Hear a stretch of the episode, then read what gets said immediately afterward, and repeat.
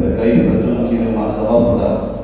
وقال عليه الصلاة والسلام لا ينظر الله. إلى صلاة لم يحضر الرجل فيها قلبه مع بدنه.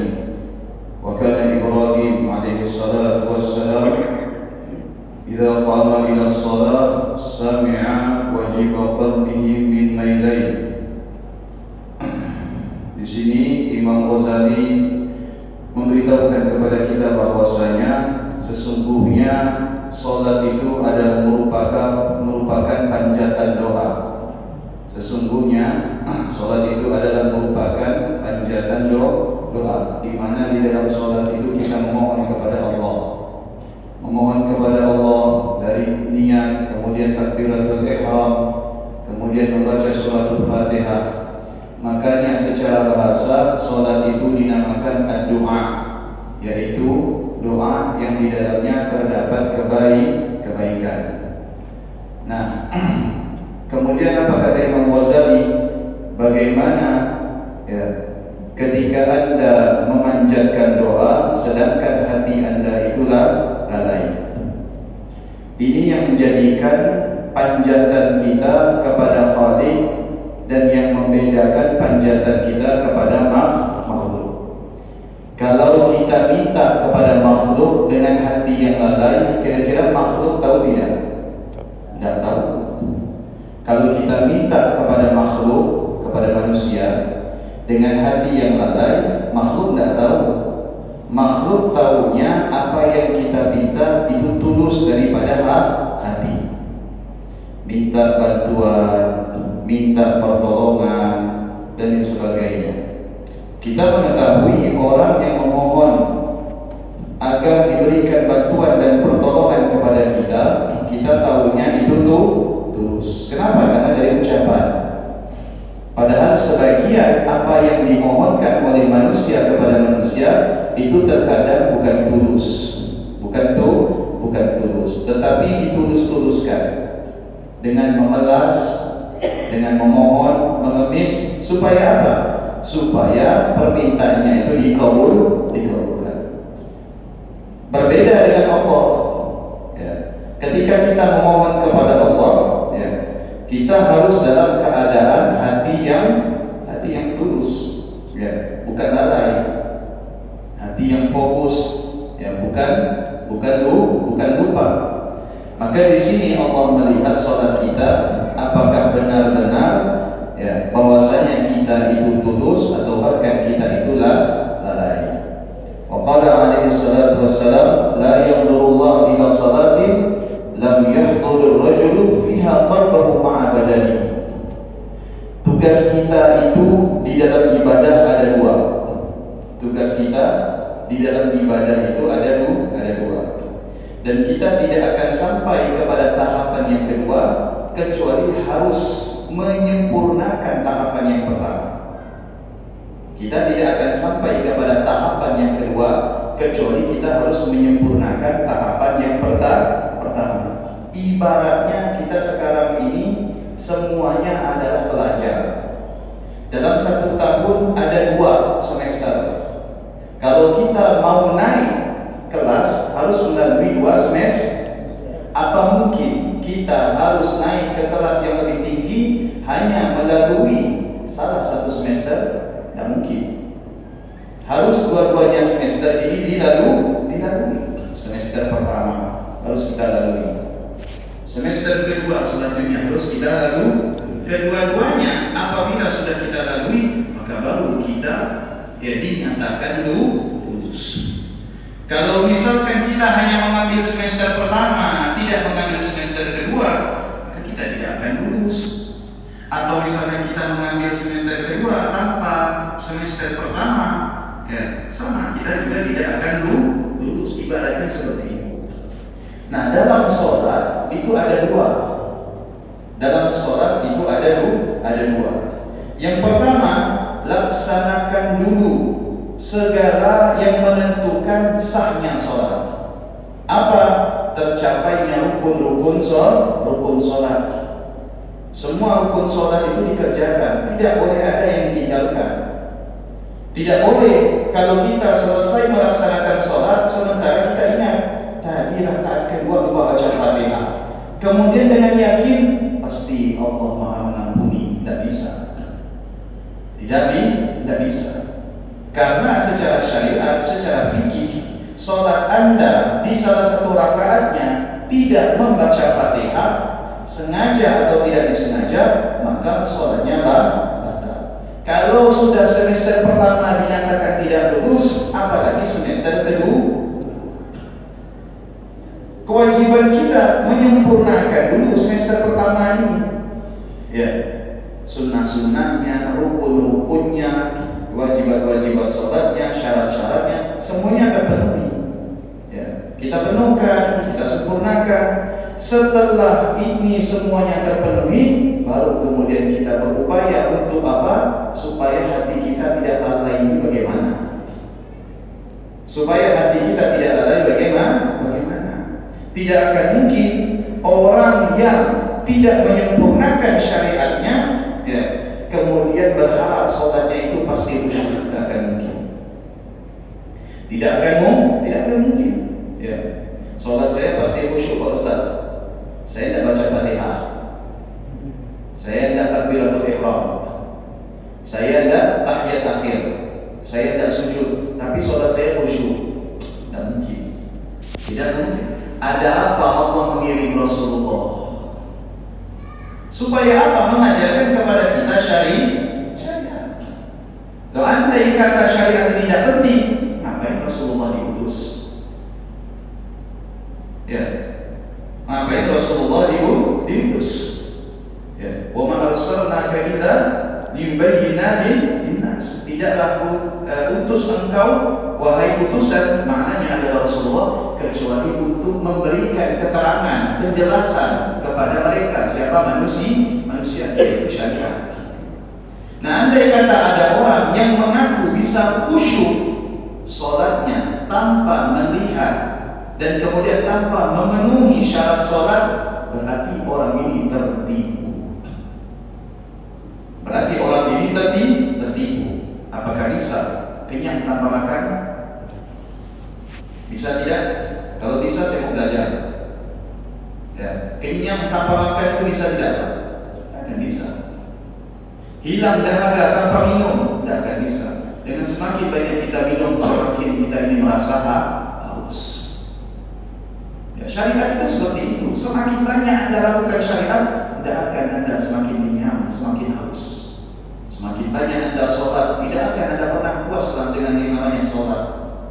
Semakin banyak anda berpuasa Tidak akan pernah puas dengan yang namanya puasa Semakin banyak kita beribadah Tidak akan bisa pernah yang namanya puas dengan yang namanya ibadah Maka sebagian para ulama tasawuf mengatakan ya, Semuanya itu ibarat apa?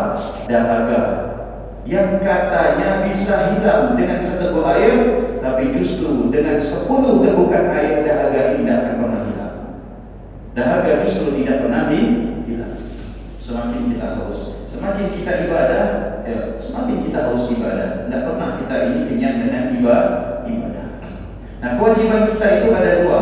Tunaikan dulu syarat sholat rukun sholat sunnah-sunnah sholat baru kemudian kita menghadirkan hati di dalam sholat dan semoga kita tidaklah tidak lalai maka sampai-sampai Nabi memberikan peringatan kepada kita la yanzurullah ila sholatin Sesungguhnya Allah tidak melihat salat seseorang lam yuhdirur rajulu fiha qalbuhu ma'a badanihi. Seseorang yang ketika salat yang tidak bisa menghadirkan hatinya di dalam dirinya. Maknanya apa? Apakah orang yang semacam ini hatinya tidak ada? Bukan. Tapi yang dimaksud di sini adalah orang yang ketika sholat tidak bisa memfokuskan hatinya mengkonsentrasikan hatinya di dalam sholat, maka sholatnya tidak dilihat oleh Allah. Ketika kita melaksanakan syarat-syarat sholat, itu menunjukkan bahwasanya kita terlepas daripada kewajiban. Terlepas daripada satu kewajib, kewajiban. Kewajiban kita kepada Allah sudah lepas. Tapi kalau ingin sholat kita benar-benar dilihat oleh Allah, maka sholat itu harus dalam keadaan khusyuk. Sehingga dikatakan bahwasanya ada salah seorang bertanya kepada seorang guru, bagaimana mungkin kita ini bisa sholat dalam keadaan khusyuk? Ya, karena sang murid ini merasa sulit sekali sholat dalam keadaan khusyuk. Akhirnya sang guru itu berkata kepada sang murid, ya, apa kata sang kata sang guru? Apakah di tangan ada sebuah handphone? Ya sebuah handphone. Kira-kira ketika anda nikmat dengan sebuah handphone, anda tahu tidak apa yang terjadi di sekeliling anda? Nah, baru dia mengatakan ya. Terkadang saking nikmatnya orang bermain handphone tidak mengetahui apa yang terjadi di sekeliling di sekelilingnya. Bahkan kita melihat bagaimana video ya orang tua saking fokusnya bermain handphone kemudian tidak sadar akan apa yang terjadi kepada anak-anak. Orang yang kalau sudah fokus di dalam sholat maka dia tidak akan menyadari merasakan apa yang terjadi di luar sholat. Kenapa? Karena pikirannya, konsentrasinya sudah masuk ke dalam sholat, ke dalam sholat. Lalu bagaimana? Apakah sholat itu dari awal sampai akhir harus khusyuk? Ya, kalau bisa, kalau mampu. Kalau tidak bisa, minimal kata para ulama ada tiga tempat. Ada tiga tem tempat. Yang ketiga tempat ini hati hati kita benar-benar hadir hati kita benar-benar hadir. Yang pertama, ketika membaca doa iftitah, inni wajjahtu wajhiya lilladzi fatara as-samawati wal ard hanifan muslima wa ma kana minal. Apa arti ini wajjahtu? Maka di sini kata para ulama, kata Imam Haddad mengatakan bahwasanya harus fokus kenapa? Kan kita sedang menghadap Allah. Maka makna ini wajah itu artinya kita ini menghadapkan diri kita kepada Allah. Yang dihadapkan ini apa? Jasmani dan rohani. Bukan saja jasmani, tapi rohani juga. Yang dihadapkan ini apa? Zahir dan batin. Yang dihadapkan ini apa? Yang dihadapkan juga syariat serta hakikat. Semuanya itu harus fokus ketika mengucapkan ini wajah itu wajibiyah. Bagaimana apabila ada seorang atasan didatangi oleh bawahannya kemudian diminta bahwasanya bawahannya ini menghadap kepada dirinya. Berarti kalau sudah bawahan menghadap atasan menunjukkan bahwasanya bawahan ini patuh kepada atasan. Tapi kalau misalkan bawahan tidak mau menghadap kepada atasan berarti menunjukkan bawahan ini tidak patuh. Begitu juga kita dengan Allah, bukan jasad kita saja yang menghadap, tapi yang terlebih di sini adalah rohan, rohani. Menghadap kepada Allah, dan melihat akan kekuasaan Allah, merasakan akan rahmatnya Allah Subhanahu wa taala.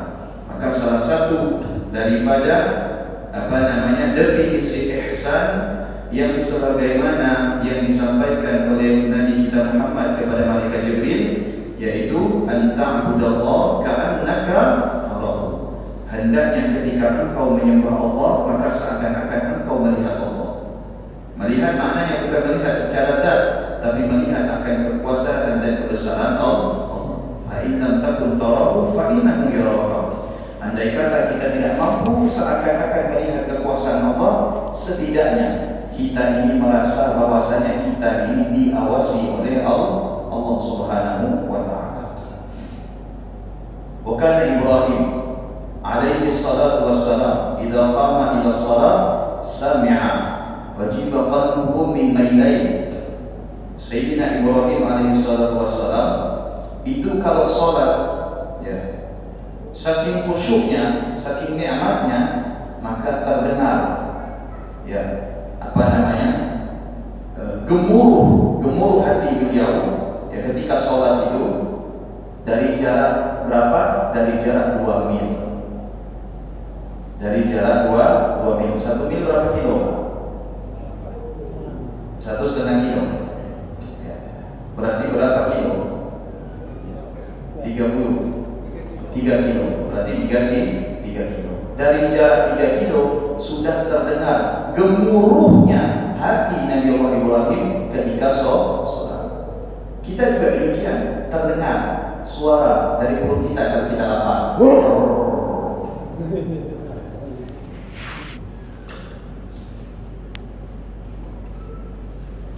Pernah dengar nggak kalau kita lapar perut kita ya kan? Nah, itu kalau kita lapar. Tapi kalau misalkan hati ya semacam itu, ya. Ketika hati ini apa namanya eh, sudah fokus menghadap kepada Allah, Allah Subhanahu Wa Taala. Inna mu'minun idza dzukirallah wujilat qulubuhum. Sesungguhnya orang yang beriman, yang benar-benar beriman kepada Allah, apabila disebutkan nama Allah, maka hatinya bergetar. Wa idza tuliyat alaihim wa idza tuliyat alaihim zadatuhum imana. Dan apabila dibacakan ayat-ayat Allah Subhanahu wa taala, maka bertambah keiman keimanannya. Itu salah satu motivasi daripada Imam Ghazali agar kita sholat dalam keadaan khusyuk dan terhindar daripada kelalaian. Semoga Allah jadikan kita ahli khusyuk. Amin. alladzina hum fi salatihim khashi'un. Mudah-mudahan kita semua termasuk. Amin. Fadilah bina al-masjid. Keutamaan membangun masjid. Ya, keutamaan membangun masjid. Ini kalau kita lihat tadi bahas masalah sholat. Nah di sini Imam Ghazali mencantumkan kenapa harus mencantumkan fadilah orang yang membangun masjid. Artinya untuk mencapai derajat yang tinggi apabila kita diberikan keluasan rezeki oleh Allah tidak saja dicapai dengan ibadah secara pribadi ibadah secara fisik tapi bisa juga dicapai dengan ibadah secara harta dengan harta dia mampu membangun mas masjid. Dengan harta dia mampu menyumbang untuk apa namanya berdirinya mas masjid. Qala alaihi salatu wassalam man bana lillahi masjidan walau kamif hasin qatatin banallahu lahu qasran fil jannah. Apa kata Nabi sallallahu alaihi wasallam tentang keutamaan orang yang membangun masjid? Maka orang yang dapat membangun atau ambil bagian dari pembangunan masjid dia akan mendapatkan kemuliaan dari Allah. Sebagaimana yang disatakan oleh Nabi barang siapa yang membantu ya, berlangsungnya pembangunan masjid walaupun dia hanya mampu menyumbang ya, menyumbang kami hasin qatadin yaitu qafasit tayr dia hanya mampu menyumbang sebesar salam burung Wallahu qasran fil jannah maka Allah Subhanahu wa taala akan menguatkan bagi orang tersebut sebuah istana di dalam surga. Ini artinya apa? Artinya andai kata masjid itu sebesar sarang burung, tahu sarang burung kan? Kecilnya macam mana sarang burung itu? Ya. Maka oleh Allah akan dibalas sebuah istana. Ini balasan Allah. Kalau manusia kita beri sarang burung, balasnya sarang apa? Paling sarang semut. Tapi kalau Allah beda, tidak ada yang bisa membalas kebaikan seseorang melainkan Allah dan lebih. Bagaimana Allah membalas? Kita bangun masjid sebesar sarang burung oleh Allah dibalas dengan apa? dengan sebuah istana di dalam surga. Maknanya bukan kita harus membantu masjid itu dengan hal yang kecil, padahal kita mampu dengan hal yang besar, bukan. Tetapi dilihat dari kemampuan kita Artinya ketika ada masjid yang memerlukan sumbangan, memerlukan bantuan, maka kita harus membantu dengan semampu kita. Walaupun masjid yang dibangun itu sebesar satu satu. Inna buyuti fi ardil masajid wa inna zuwari fiha sukanuha wa amaruha fatuba li'abdin tatahhara fi baitihi thumma zarani fi baitihi fahaqqun 'ala al-mazur an yukrima zahirahu.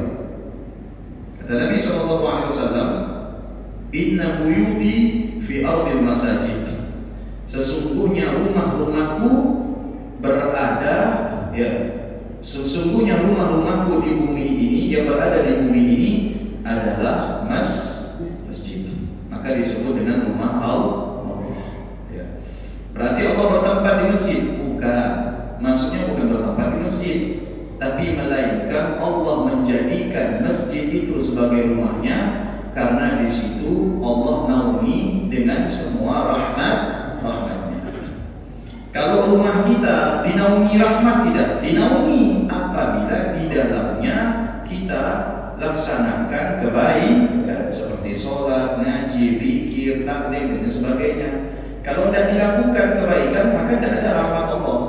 Tapi kalau sudah masjid jelas pasti di dalamnya mengundang rahmat Allah makanya dikatakan rumah Allah. Bukan maksud rumah Allah itu adalah Allah bertempat di masjid, bukan. Naudzubillah, naudzubillah bukan, karena ini bisa merusak keyakinan. Tapi yang dimaksud adalah bagaimana Allah menurunkan rahmatnya seluas-luasnya ya kepada sebaik-baik tempat yaitu mas masjid.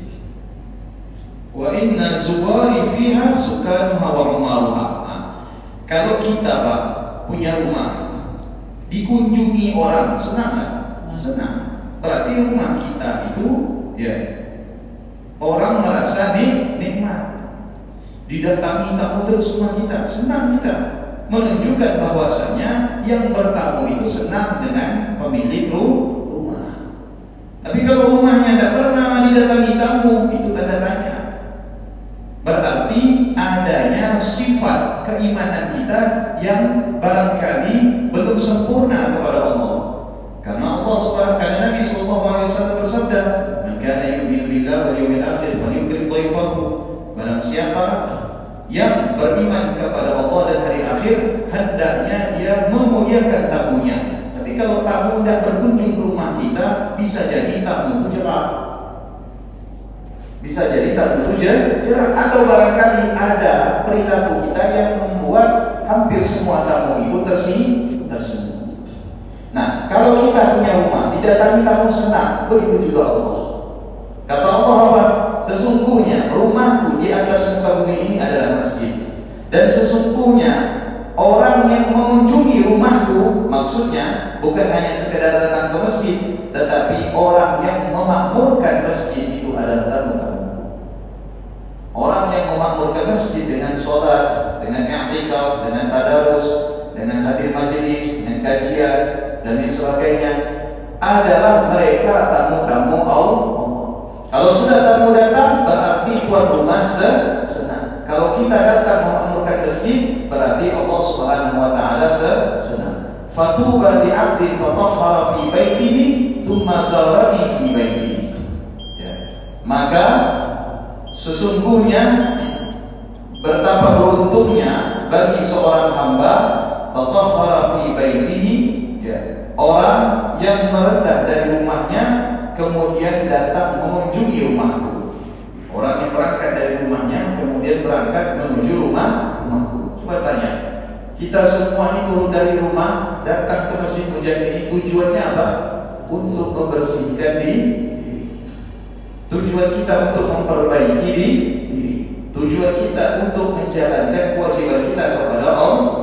Fahaqqun 'ala al-mazur an yukrima. Maka sudah semestinya kata Nabi sudah haknya ya adalah tuan rumah memuliakan tamunya. Kalau kita datang ke masjid, tujuannya adalah untuk ibadah, sholat, kemudian i'tikaf, baca Quran, hadir pengajian, zikir dan sebagainya maka pasti oleh Allah Subhanahu wa taala kita dimuliakan. Hanya saja bentuk kemuliaan Allah kepada kita dengan apa? Dengan hal-hal yang tidak kita ketahui, ketahui atau tidak kita melihat secara langsung. Bisa jadi Allah mengangkat derajat kita. Bisa jadi Allah memuliakan kita di akhirat. Bisa jadi Allah menghapus dosa-dosa kita. Qala alaihi salatu wassalam, "Idza ra'aytum ar-rajula yakhtatu masjidan fashhadu lahu bil iman. Salah satu bukti keimanan seseorang Nabi SAW bersabda apabila engkau melihat seseorang yang lebih suka mengunjungi masjid maka ketahuilah kata Nabi SAW orang tersebut merupakan ciri daripada orang-orang yang beri, beriman.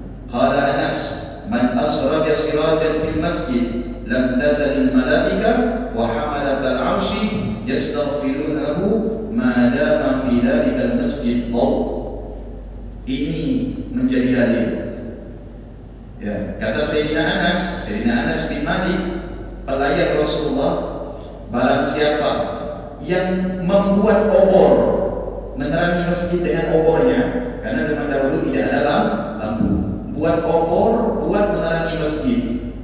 Maka selama obor itu ada menerangi masjid malaikatul arsh ya malaikat yang memikul arsh mereka akan memohon ampunkan kepada Allah untuk orang yang menerangi masjid tersebut dengan obornya. Selama obor tersebut menerangi masjid ini jadi dalil orang berebut nyumbang lampu buat masjid.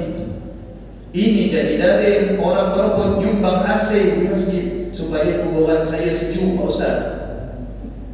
Tidak apa-apa, husnuzon kepada Allah, Allah Subhanahu Wa Taala. Bisa jadi sumbangan bapak-bapak dan ibu-ibu bentuk lampu, bentuk tiang, bentuk karpet, bentuk apa lagi, mimbar, bentuk AC, dan sebagainya menjadi sebab kuburan bapak-bapak dan ibu-ibu mendapatkan rahmat dan diterangi oleh Allah Subhanahu wa taala. Amin ya rabbal alamin. Semoga Allah jadikan kita ahli khusyuk dan semoga Allah jadikan kita orang-orang yang bisa melaksanakan dan menunaikan hak-hak salat dan semoga Allah jadikan kita orang-orang yang memakmurkan masjid dan orang-orang yang mendapatkan bagian daripada istana di surga. Dan semoga Allah jadikan kita termasuk orang-orang yang bisa beramal untuk rumah-rumah Allah Subhanahu wa taala. Amin ya rabbal alamin. Bismillahirrahmanirrahim. Subhanallahumma bihamdika asyhadu an la ilaha illa anta astaghfiruka wa atubu ilaik Assalamualaikum warahmatullahi wabarakatuh